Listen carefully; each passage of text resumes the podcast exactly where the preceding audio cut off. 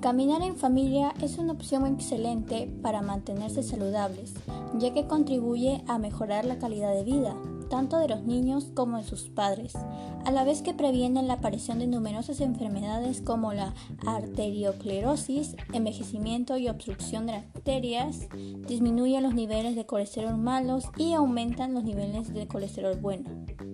Los beneficios de caminar en familia son muchos, ya que además de promover la actividad física, generan un espacio de diálogo donde podemos intercambiar ideas y reflexionar juntos acerca de diferentes temas. No importa la edad, caminar es algo bueno que podemos hacer, respirar aire puro y oxigenar nuestro sistema. Gracias.